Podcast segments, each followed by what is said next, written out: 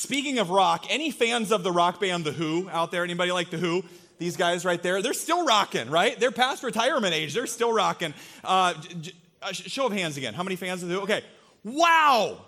This has been the same every service. Just for the record, I took a poll of how many Star Wars fans we have in the church last week. There's more fans of the rock band The Who than there are Star Wars fans. What a weird church uh, that you are uh, a part of. But they have this song that is kind of their namesake, this iconic uh, song that they played at the Super Bowl back in 2010. Uh, and it's the song Who Are You, right? Everybody, you know, like, Who Are You? Sing it with me. Do do who who right? That do do who who the whole thing right? Who are you? Okay? Now that i have that song stuck in your head for the rest of the day okay? Who are you? I don't just bring that up because we well we have a great worship team and a rock band and all this kind of stuff. I bring it up because the lyrics to that song could not be more important and might be the most important question that you'll ever get asked in your life and that's not a stretch who are you who are you? Like below the surface. And I don't I just don't want the, the cheese ball Sunday school answering, Jesus. Well, no, you're not, Jesus. Uh, I, you know, I'm, I'm a Christian. Yes, you are. I want you to think about the first thing that comes to your heart. The first thing that comes to your mind. If somebody were to walk up to you and actually say, Who are you? Like, who are you really? What would your answer be? Sometimes it's, it's helpful to think about this kind of from a, um, from a visual uh, perspective a little bit. And it seems like whenever we talk about identity, when we talk about who we are, there's always sort of the surface level things and then there's the deeper stuff. And so you kind of imagine you go up to any body of water or sea, there's things that are above the water line and there's things that are below the water line. Like when you look at an iceberg, it's 10% is what you can see, but then everything else is below. Today, I'm really interested in talking about who you are below the water line. But so often, when we're asked that question, and it's a question of identity, we get asked, we think of things that everybody else can see. So the things that are above the waterline when you answer that question are going to be the things that we project to the world. In the, in the world and the culture that we live in, when you're introducing yourself to each other, we say, oh, you know, I'd like to meet you, you know, what's your name and what do you do, right? We equate our identity with our name and then automatically, isn't it interesting, we go to work. Okay? But that's a above the waterline type of things. There's more to you than your job, right? But that's one of the things that we get defined by. For some of us, uh, in, in a healthy way, it's our roles that define us, our, our roles, our relationships uh, with other people. You know, the first thing that might come to your mind is I'm a dad, I'm a mom, I'm a husband, I'm a wife, I'm a brother, I'm a sister, I'm an aunt, I'm an uncle, I'm a grandparent, I'm a friend, or whatever it is. It's our roles and our relationship to other people. For some of us, what we project to the world when we look at other people, you know, who are you? What the image I project is maybe my appearance the way that I look. That's a long word to write. My appearance. Maybe it's our stuff, the things that we have. I, I, I, identify myself by how wealthy I am, or by how poor I am, or what type of car I have, or where I live. I'm a South Sider, I'm an East Sider, right? We, we have those identifications that we have that maybe kind of get elevated into our true identity. This time of year, with all the political stuff going on, it's very easy to let our primary identity be found in a cause or a candidate or even a political party. Well, I identify with this issue, and so I'm going to fight for that, and I'm going to latch myself on to this candidate or this political party. The thing is, they'll let you down. They always will because they're imperfect. There's no perfect candidate, there's no perfect political party, and by the way, Jesus doesn't fit in to a political party perfectly. Jesus is Jesus.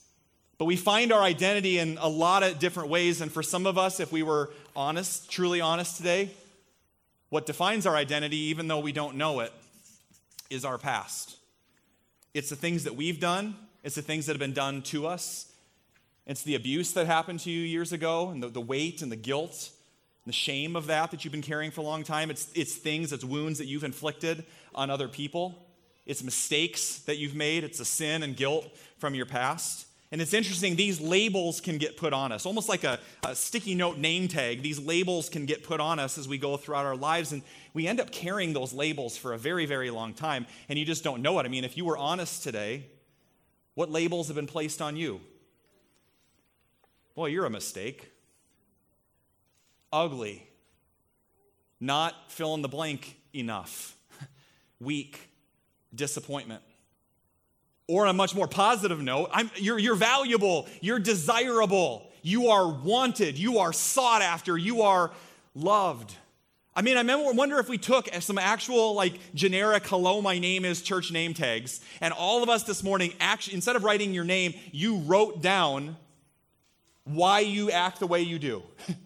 the defining identity in your life. What, what would it actually be if we were honest? Mine wouldn't say John, it would say pleaser. I, I don't know if anybody's like me, but in full disclosure, we're in church, so we should probably be honest, right? I'm one of those people that sometimes I struggle with being okay unless somebody else tells me I'm okay. That sometimes my self esteem is like a roller coaster and it rises and falls, and whether I had a good day or a bad day or a good week or a bad week, or if somebody says something to me, get some verbal encouragement, wow, we're back up. And it's all over the place because I'm a pleaser. Maybe yours would say that as well. Maybe for some of you, it'd be athlete or, or I, I work out or, or whatever hobby you do. Or maybe yours would say, hello, my name is perfectionist. some of you can't be okay unless everything in your life is under control. And when it's out of control, then you don't know who you are. I got to control everything and I got to control other people in my life so that I feel good about myself, the, the striver, constantly climbing the ladder work because I don't know who I am apart from my job. For some of you, it's the victim something that happened to you and you've been living out of a victim mentality your entire life, even though Jesus has already forgiven you and the other person, and yet you're living as a victim. For some of you, it's hello, my name is skeptic. Because in our world today, when it comes to faith, it's cool to not commit to anything. I'm just going to be a skeptic. I'm just going to kind of hang on the outskirts, and maybe I'll pop into church once in a while, but it's kind of cool to be a skeptic because I don't want to commit to anything.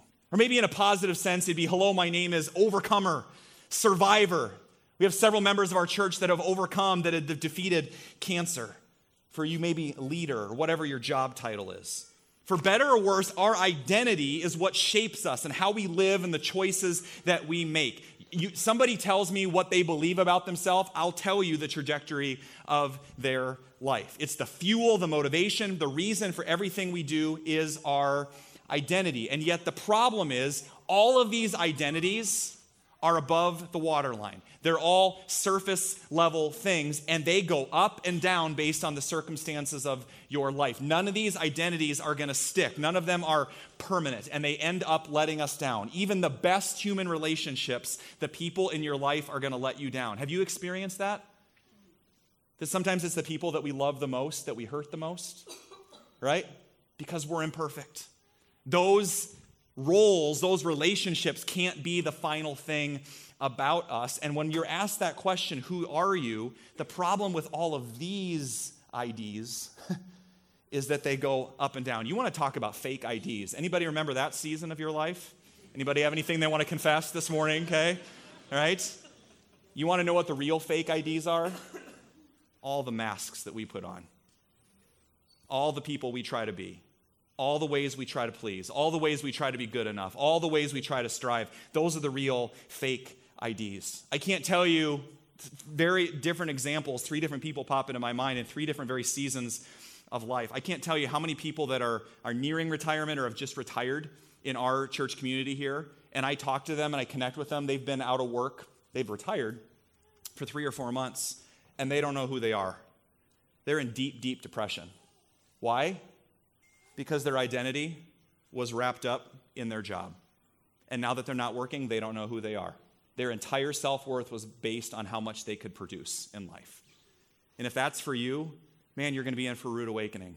It's got to be deeper than that. Talked to a, a mom that uh, finally, uh, not, I don't say this in a bad way, but she's like, I'm finally an empty nester. And it's kind of weird, you know, talking to couples in our church that, you know, for the longest time, for 20 years, your identity has been our kids and it seems so good and it seems so healthy. But gosh, you guys, we can make idols out of our kids. And they were never meant to, to bear that weight. But some of us, our identity is found in our kids. And then finally, I talked to some of these couples, and the last kid is out of the house and they're empty nesters. And these husbands and wives looks at each other and they go, I don't know who you are. Because for 20 years, my identity has been Uber driver, right? You know what I mean? And now basically we're just, well, we were co parents, no, you're, you're married, you're husbands and wife. So, what is your identity now that the kids are gone? It's the same thing. I talked to a 25, 26 year old young man in one of our men's groups a couple years ago, and the guys were going around and sharing pretty openly about their relationship with their dads. And this 25 year old tough guy Big, strong guy just starts to weep openly because he realized he had never heard the words from his father, I love you or I'm proud of you. All three of those people that I just mentioned, what they have in common? Christians, churchgoers, followers of Jesus. What do they all have in common? An identity crisis because they've never gone below the surface. They have based their identity on things that are above the waterline. But I've got really, really good news. You don't have to stay there. What if there was a deeper truth? What if there is a deeper identity below the surface, unchanging, that could be locked in? The problem with all of these fake IDs is that they're either things that have been labeled upon us or we put on ourselves, or you have to earn them. That's not real identity. What if your real identity was instead something that was bestowed to you? Something that is a gift, not something you have to earn, but something that is given to you as a gift. That might be the most important thing you do at the beginning of a new year. What if the most important thing you could do at the beginning of 2020, other than you know your laundry list of New Year's resolutions or all the things that you need to, you think you need to do to be a better Christian this year, all the goals that you have? What if the most important thing that you could do is to walk out those doors today back home, knowing that you know that you know that when you're asked that question, who are you? You have a definitive answer below the waterline that can satisfy your soul. That is where we're going today, and that's what we're going to discover. All right? If you've got your Bibles, turn to Matthew chapter 3. That's where we're going to be today. Matthew chapter 3. If you got your Bibles, if you've got them in the back, you can bring them home with you. Everybody should bring a Bible to worship every week, and if you don't want to bring one, you have your phone. Download YouVersion, the YouVersion app. Go to the App Store and get it, and then wherever you have your phone, you have your Bible. So you should never be without it. It's like American Express. Don't leave home without it, just like your Bible. All right? Matthew chapter 3 is where we're going to be. Last week, we kicked off our sermon series for the entire year. It's called All Eyes on Jesus. Let's say that together. All Eyes on Jesus. The reason we're doing that is we're spending the entire year, get this, in four books of the Bible. It's going to be awesome. The four Gospels Matthew, Mark, Luke, and John. And we're going to put all eyes on Jesus. We're going to focus and take an in depth look on the person and the work of Jesus. So we're starting in the Gospel of Matthew. Matthew chapter 3, Matthew, Mark, Luke, and John. So it's the first gospel. If you've got it, say, I've got it. All right, Matthew chapter 3. To give you a little bit of context, and yes, we were in Matthew 3 last week too, the back half of that story, John the Baptist is preparing the way for Jesus. And so people are repenting of their sins, they're turning around. And then the second part is, we're going to focus on today, is they're getting baptized. And so Jesus shows up uh, on the scene and asked John to baptize him, because that's what John does, because that's his last name, John the Baptist. Some of you will get that on the way home. Okay, so Jesus shows up and he asks John to baptize him. John doesn't want to do it, but Jesus convinces him. We read in verse 16. Okay, check this out. It's like out of a movie. As soon as Jesus was baptized, he went up out of the water. At that moment, heaven was opened. How cool is that? And he saw the Spirit of God descending like a dove and settling on him. By the way, this is just a fun aside, a little biblical fun fact for all you Bible scholars out there. There's very few moments in Scripture where all three members of the Trinity, Father, Son, and Holy Spirit, show up together and act in complete unity and love with each other. This is one of those moments. Don't overlook it. The Father is going to speak words of affirmation and love over the Son, Jesus, and then the Holy Spirit is going to come as the Father sends the Holy Spirit as a mantle and a spirit of authority on the Son. You have the Father, the Son, and the Holy Spirit all in the same place, all at the same time. How cool is that? Okay? Also, how cool are babies crying in church because we love kids here at Hope? Can I get an amen? All right, cool. We love kids. So, this is very cool. Now, check it out what happens next, okay?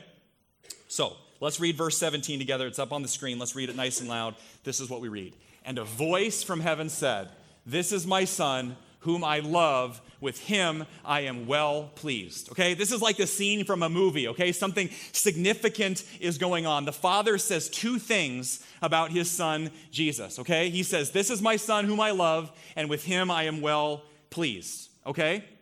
In other words, Jesus gets two things from God. He gets his affection, everybody say affection, which is I love you. And then he gets admiration. Everybody say admiration. admiration. And that means I love you.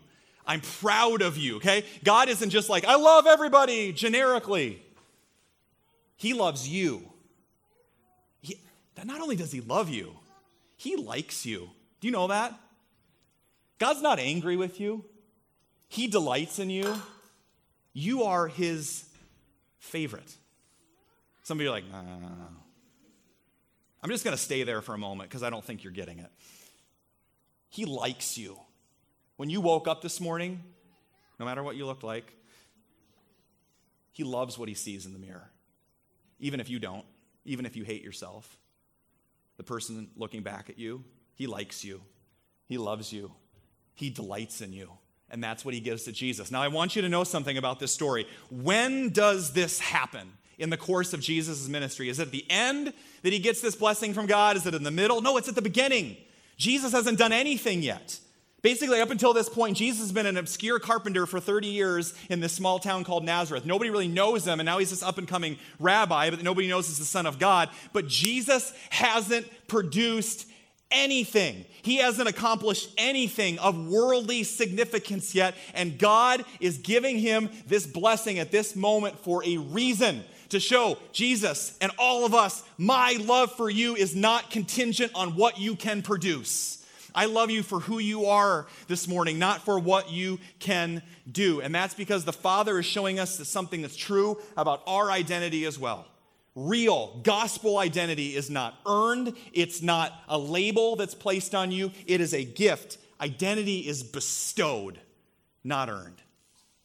It is bestowed upon you. Jesus built the entire foundation of his ministry and his life on this moment. More than anything else, Jesus needed a word from God. And maybe that's the most important thing that we need as well. You need to walk out of here this morning. You don't need anything from me. More than anything, you need a word from God. You need a word from the Father. And He speaks that same blessing over you. I love you. And I am so proud of you this morning. You are my son, you are my daughter, and that should be the defining characteristic of our lives. If it was for Jesus, maybe it's for us as well. The Apostle Paul picks up on this theme later in the New Testament. He writes in the book of Romans, chapter 8. You don't have to turn there, I'll just read it to you. Romans, chapter 8. For all who are led by the Spirit of God are the children of God. So have you not received a spirit that makes you fearful slaves? and said you receive God's Spirit when He, get this, He adopted you. Turn your neighbor right now and say, Neighbor, you've been adopted. Tell him that right now. You've been adopted. Tell him that right now. Some of you maybe have in, in uh, your earthly life as well. He adopted you as his children. Now we call him Abba Father. And then check this out. Let's read it together, verses 16 and 17. For his spirit joins with our spirit to affirm that we are God's children. And since we are his children, we are his heirs. Okay? Paul introduces one of the major themes of the entire New Testament right here that we are sons and daughters. In other words, we are God's what? His children, right? His sons and daughters. This is the deeper truth that we have longed for. We are sons and we are daughters. That is the defining identity characteristic that has been given to you as a gift. We've been, not only are we God's kids, but we've been adopted, which means that in Jesus' day, if you are a child, and that means that when your father dies, you get the whole estate you get everything. Meaning, all the love and the wild, crazy love and affection and joy and delight and acceptance that God has for Jesus in this moment at his baptism is yours. You have it. I don't know about you, but this doesn't feel very Lutheran, but that should make us rejoice. That should make us say, Amen, hallelujah. There's no better truth. There's no better good news in life. Can I get an amen for that? That's pretty exciting, okay? That can be the defining characteristic of your life. Why does that matter? All the fake IDs can go away. I don't mean go away, I just mean they don't have to define you. So, what if you had a terrible week as a mom this week? That's not the deepest thing about you. You, you can say, I stunk it up as a dad this week. I've been a terrible friend. I let some coworkers down. I yelled at my kids. I'm still figuring out this whole marriage thing. Okay, Jesus knows that. It also means that you can get off the treadmill of trying to keep up all these appearances and all these masks and all these fake IDs, of trying to be enough. You are enough. You are enough. You are enough. Now, some of you don't believe it. You are enough. Even on your worst days. you are enough. You don't have to keep performing. You don't have to try to achieve. You don't have to put up some mask. And instead of earning God's love, we can live and love and serve because we already have it. You already have it. The question is, how do we get that? How do we live in that truth? Some of you are like, oh, warm fuzzies, that's cute. I'm God's son, I'm God's daughter. Nope. Actually, the strongest, toughest, most secure people I know know that they're weak. They know who they are. They know that they've been adopted. They know that they're God's son. They know they're God's daughter, and that that's what gives them strength to live each day. The question is, how do you get that? How do you live in that? How do we experience that kind of relationship with God? Well, you do what Jesus did. You get baptized. You get baptized.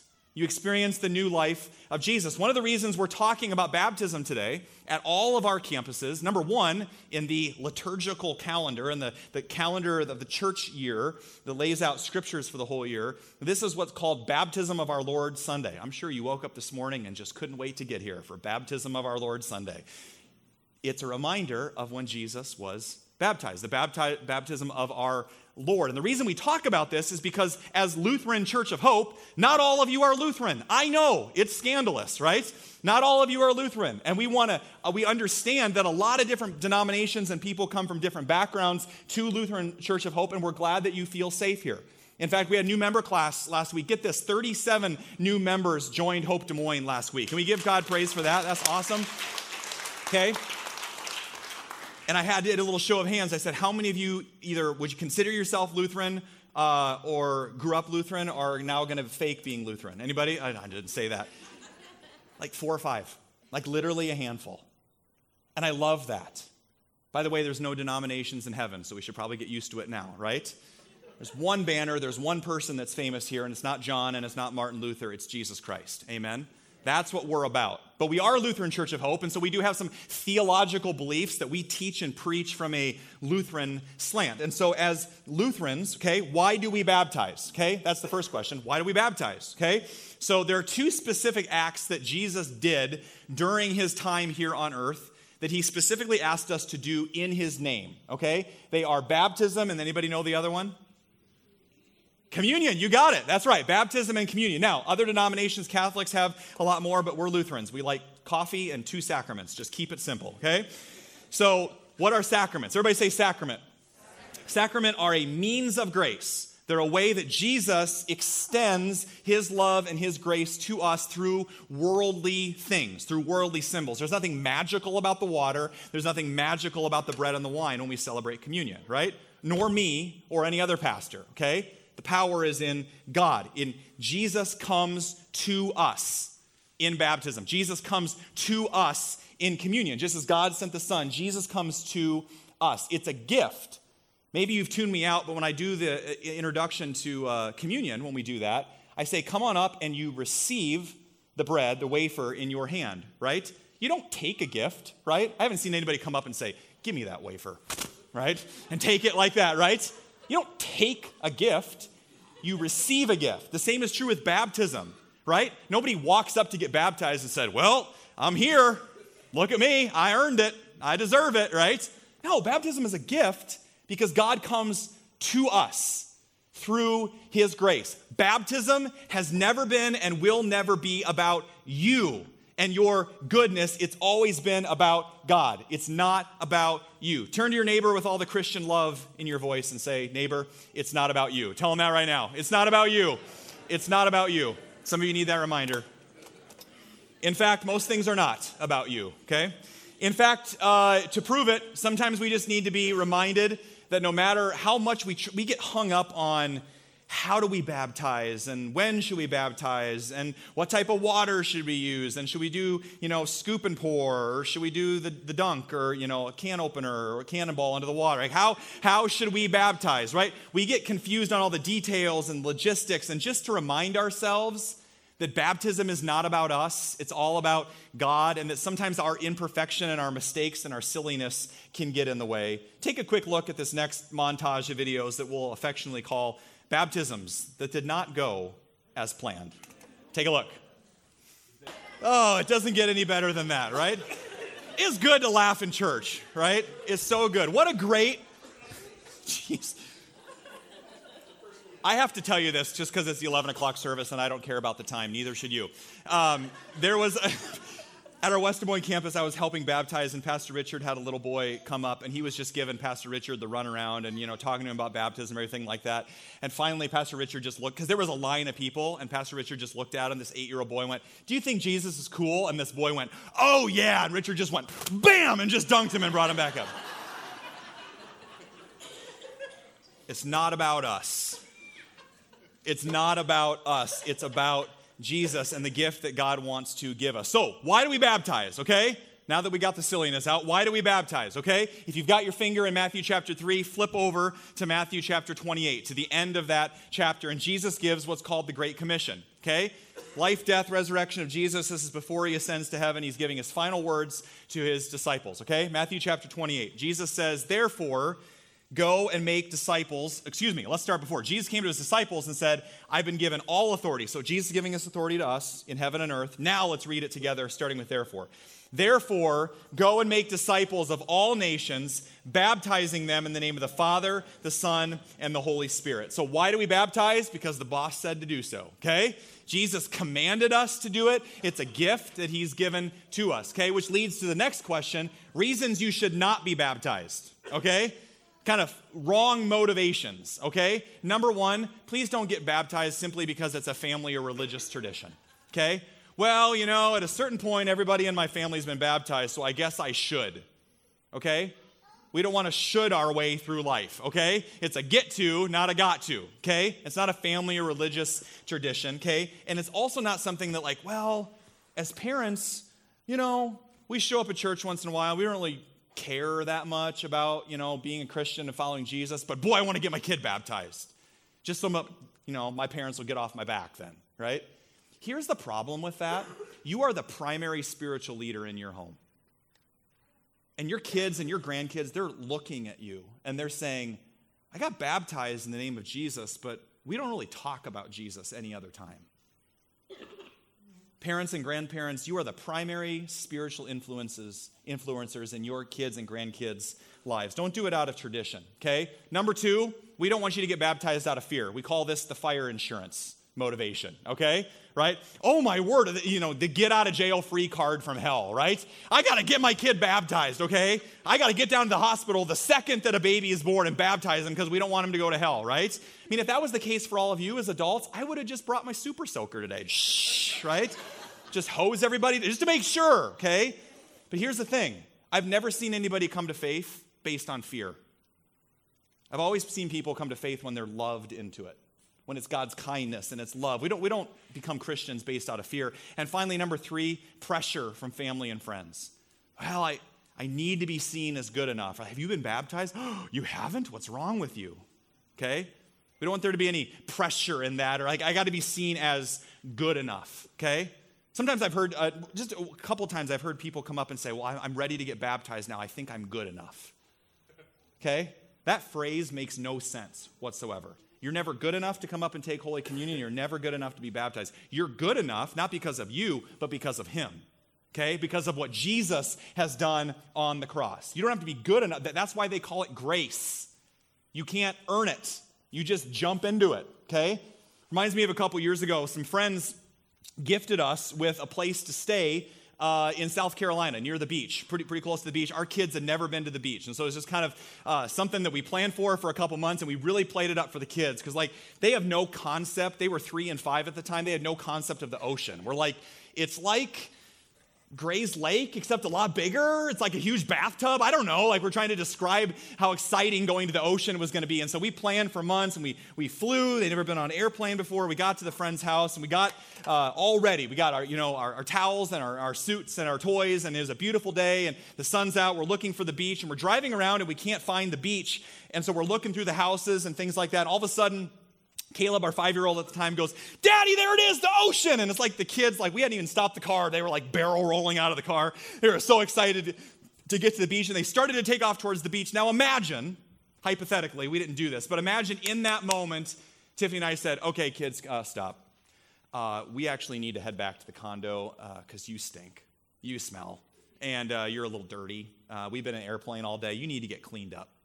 Okay, so let's go back to the bathtub and the sink and let's get all that dirt and grime off, and then you can go run in the ocean, right? Wah, wah, right? Like huge buzzkill, dream stealer parents, right? No, you don't get cleaned up in the sink when you're getting ready to jump in the ocean. And the reason I tell you that is that some of us live our lives that way. Oh, Jesus, I'm so, I haven't been to church in a while. I've, I've been terrible about my prayer life. I haven't read my Bible in a while. I haven't been very nice to my spouse and my kids. I feel like a bad Christian. I've made some mistakes. And we feel like we need to crawl and grovel back to the foot of the cross and earn grace. You don't need to get cleaned up in the sink of your own religious nature before you jump in the ocean of God's grace. Never forget that. God's grace is wider than your sin. Jesus' love for you is bigger than your past and your mistakes. Jump on in today. The water's just fine. You run and you jump. And that's what we did. All four of us just took off and ran into the ocean. Wow! And you just jump in. You just come as you are with all your fake IDs. You just come and you jump in. God knows your name and He knows your story. He knows the things about you today that you hate. He knows the things about you that you try to hide and try to cover up that nobody else knows. And He loves you just the same. Don't get yourself cleaned up in the sink. Jump in the ocean. That's what grace is. That's what baptism is. So what happens? Some of you are asking, okay, I'm going to do that. I'm going to, I'm going to jump in the water today. Not physically. We won't, we won't make you do that today. But four things. What happens in baptism? Okay? What happens in baptism? Number one, we get to experience the new life of Jesus Christ, okay? Baptism is not just a symbol, okay? It's not just like, ooh, we have some water up here or something, right? We're going to pretend hocus pocus, okay? Baptism, Jesus is actually present in the water, okay? And his presence is here and something supernatural happens. To be a Christian literally means that you are in Christ, okay? Which means whatever happens to Jesus happens to you. You're united with Christ in his death and resurrection. So when Jesus dies, you die. And you die to your past and your guilt and your shame and your mistakes and all the burdens you carry with you today. It's dead. It's been nailed to the cross. It's over with. It doesn't define you anymore. And then what happened to Jesus? He rose again. And so you rise again to a new and everlasting life. You have a new identity. When God looks at you, he doesn't see your past and your mistakes, he sees Jesus. You've been washed, as scripture says. Ooh, get this whiter than snow. Do you think it's any coincidence? Probably not just ironic that on the weekend we're doing open baptisms at all of our campuses. We get our first big snowstorm of the year. Did you walk outside yesterday, like when it first came, before anybody had driven on it or anything? It's perfect. And it covers up all the blemishes, all the dirt and the grime and the ugly brown grass it's wiped clean. That's how Jesus sees you today. That's how God sees you today. You've been washed whiter than snow. So, first of all, we experience Jesus. Second of all, we get his forgiveness. You've been washed whiter than snow. Like you're forgiven. I'm just sensing that some of you need to camp out on that for a second. Some of you need to let go because it wasn't your fault. I don't know what it is, but he does.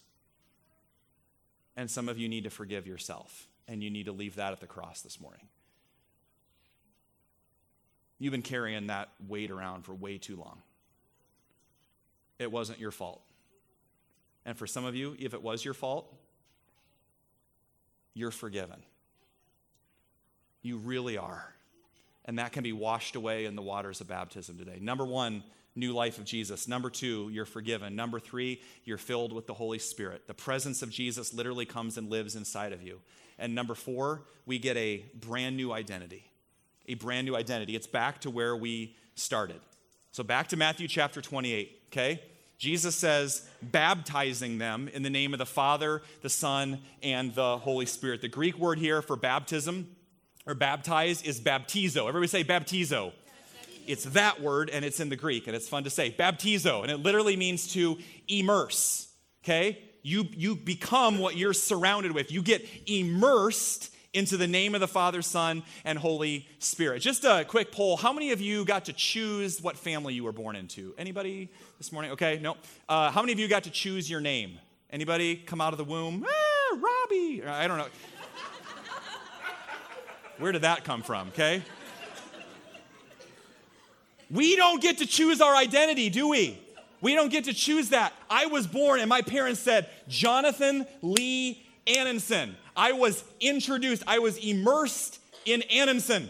That is my new name. That is my new identity. Whether I like it or not, I'm going to be an Annenson for the rest of my life, okay? This is who I am, okay? In the same way, when we baptize people, it's into the name of the Father, into the name of the Son, and the name of the Holy Spirit. You're not who you used to be who all your regrets and your shame, you're, uh, you are who you are now. It's about who God is. If you've taken our core class, this chart should look very similar, okay? It should look very familiar to you. We start on this end and we work that way.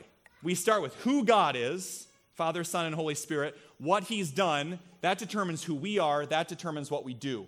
We get into trouble as Christians when we start on the other side and work back. Oh, here's all the things I got to do for you, God, and then you'll be happy with me and love me.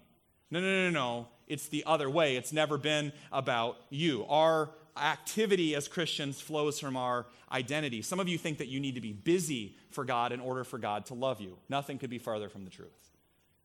I'd rather have a church full of thousands of people at Hope that know who they are in Christ than a church full of thousands of people that are running around all busy, busy because they think they need to earn it and be good enough. You serve and you volunteer and you sign up for things in this church as a get to not to earn something, not to be a good enough Christian. It's an overflow of your identity. God our Father has adopted us. Go back to the chart one more time. God our Father has adopted us, and so that makes us family. And then what do we do? We connect. We gather. Every, of course, I'm going to come to worship every single week. This is my family. These are my brothers and sisters, right? Jesus, the Son, has chosen us. We're his disciples. We're his full time students. Therefore, we grow. Of course, I'm going to take Alpha of course, I'm going to sign up for a group. Of course, I'm going to say, God, what's my next thing to grow because I'm a disciple of you. And finally, in the name of the Holy Spirit, there's no such thing as an unsent Christian. You have been sent. Of course, I'm going to volunteer. How can you be a part of a church and not serve? This is what we do. I don't serve, I am a servant.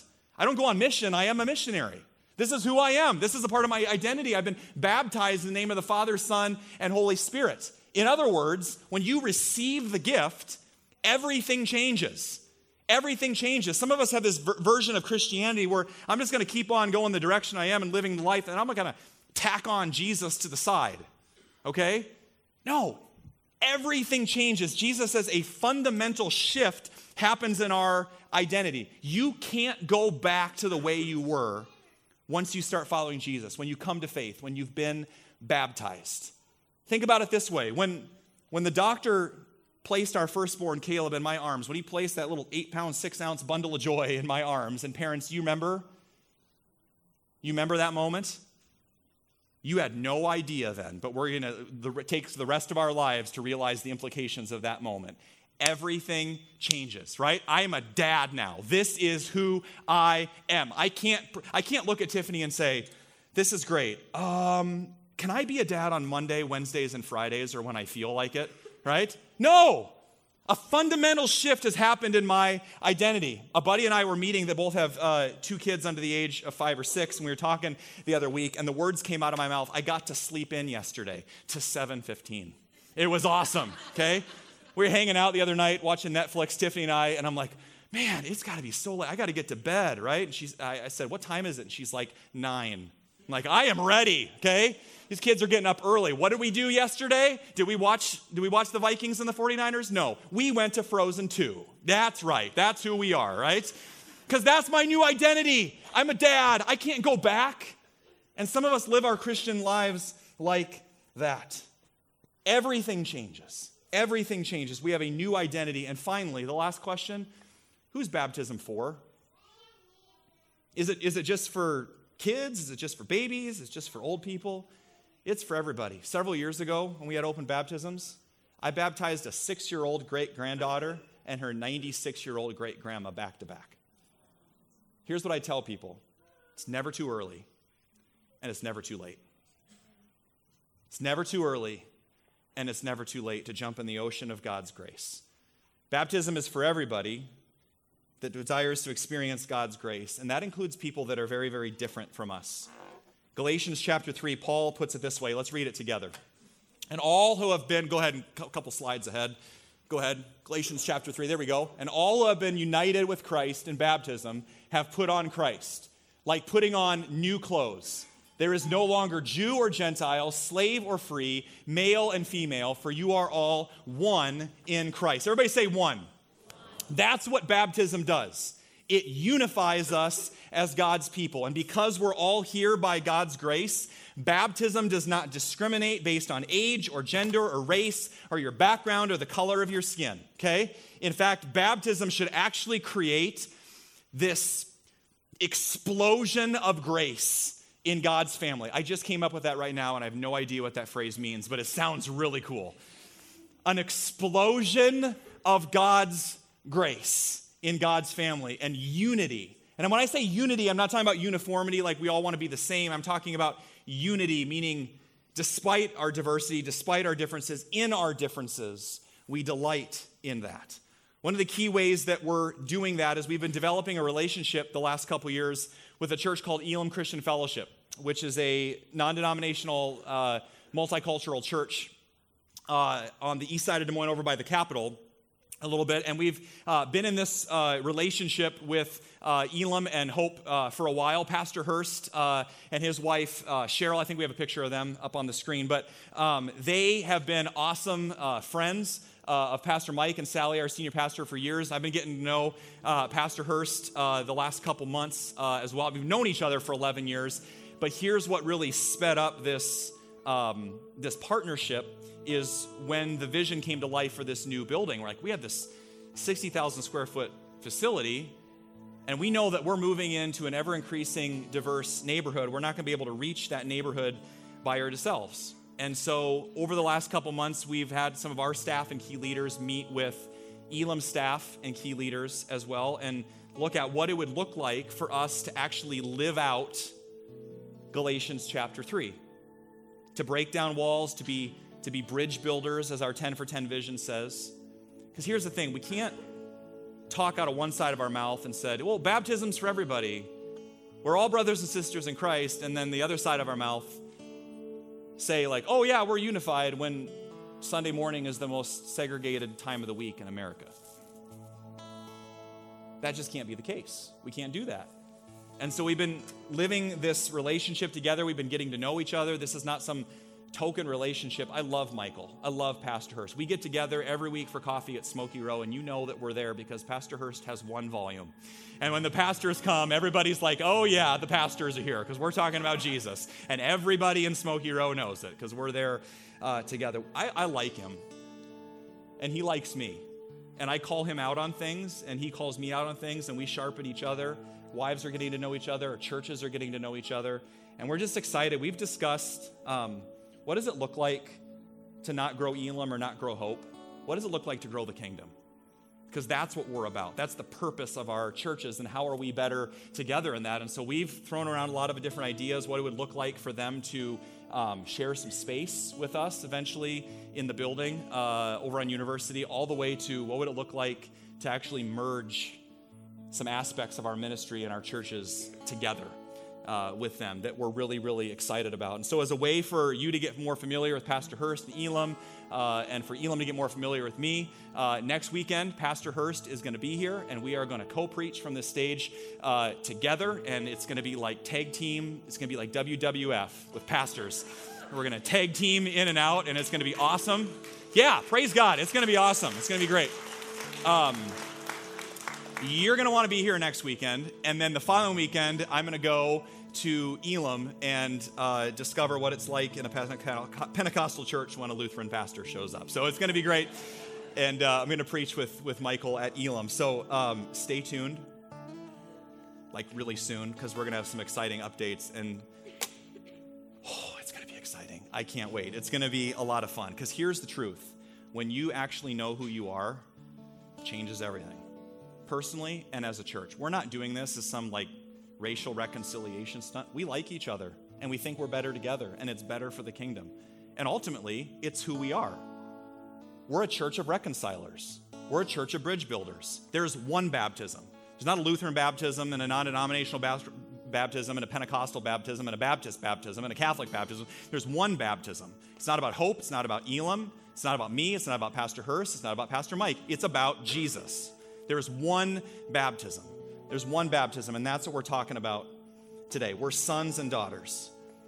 That's what we discover, and that's what a man named Tandy Gerelds the, discovered. He's the coach of uh, the famous Woodlawn High School football team, and a film came out uh, a couple years ago called Woodlawn. Maybe some of you saw it, but after living kind of an empty and, and numb life to Jesus for most of his life, Coach Gerelds, it was his players, actually, most of them being African American players, were completely different for him that loved him into a relationship with Jesus Christ. They broke down these barriers of race. And actually, the movie is a story of reconciliation, the one that we're living in as a church as well. We don't worship diversity, we worship God. But God loves diversity. God loves all of us just as we are, and He loves it when the body comes together and is one. And what a powerful message to send to the world around us that maybe there's one place where we can come together and come under the banner of Jesus. And that's what this movie is about. It's about reconciliation. At the end of the film, kind of the climax, is Coach Gerelds got to experience what so many people have the new life and the forgiveness that's available in the waters of baptism. As you watch this last clip, know this baptism's for you. Baptism is for you. Let's take a look. You can experience that today. I don't know if you noticed, but when he uh, said, I don't, I don't really know what it means, I don't know what I'm doing, but I want what they have, the pastor came down and just gave him a huge old hug.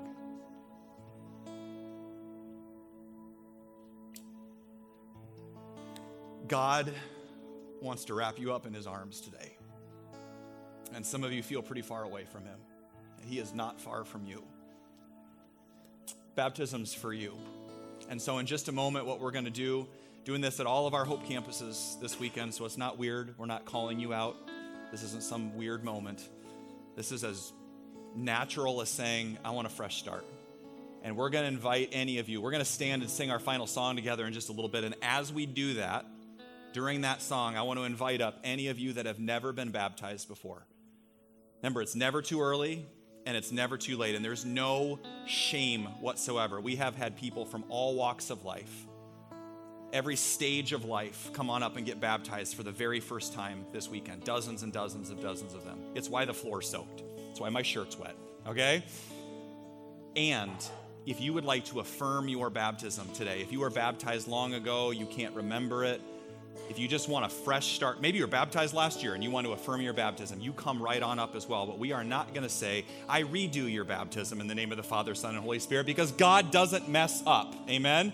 God doesn't make mistakes, but He wants to give you a fresh start today. Baptism is for you. And I don't know what you got going on today, but this, this is why we exist as a church. And so as we stand and as we worship, and even after the band's done playing that final song, I would highly, highly encourage you and challenge you to stick around. Unless I, maybe you've got brunch plans, I'm just going to say this baptism's way better than brunch, okay? I'm just going to say that this morning. And unless you're getting married or something, I would stay. I would encourage you to stay and clap. And when somebody is baptized and comes to new life in Jesus, the reason we exist as a church is for this moment. That would you stand and would you worship and would you thank God for what He's doing in these people's lives that have the courage to come on up? That's why we exist as a church, okay? So I would encourage you to do that, okay? You're just to come on up. You don't even have to wear a white robe. We're not going to dunk you. You can come on up as you are. We're just going to sprinkle some water over your head. We'll baptize you. You'll get a certificate. We'll anoint you with oil just a little bit on your forehead. It's going to be awesome. Don't leave here today without being able to answer the question Who are you? You are a son or daughter, dearly loved by God, and we want you to experience that love this morning. So I'll invite up our ushers and our baptism assistants, everybody, to come on up. And I'm going to invite you to stand at this time, and we're going to stand and sing and worship together. And anybody that wants to come on up, we're ready for you. Come on up.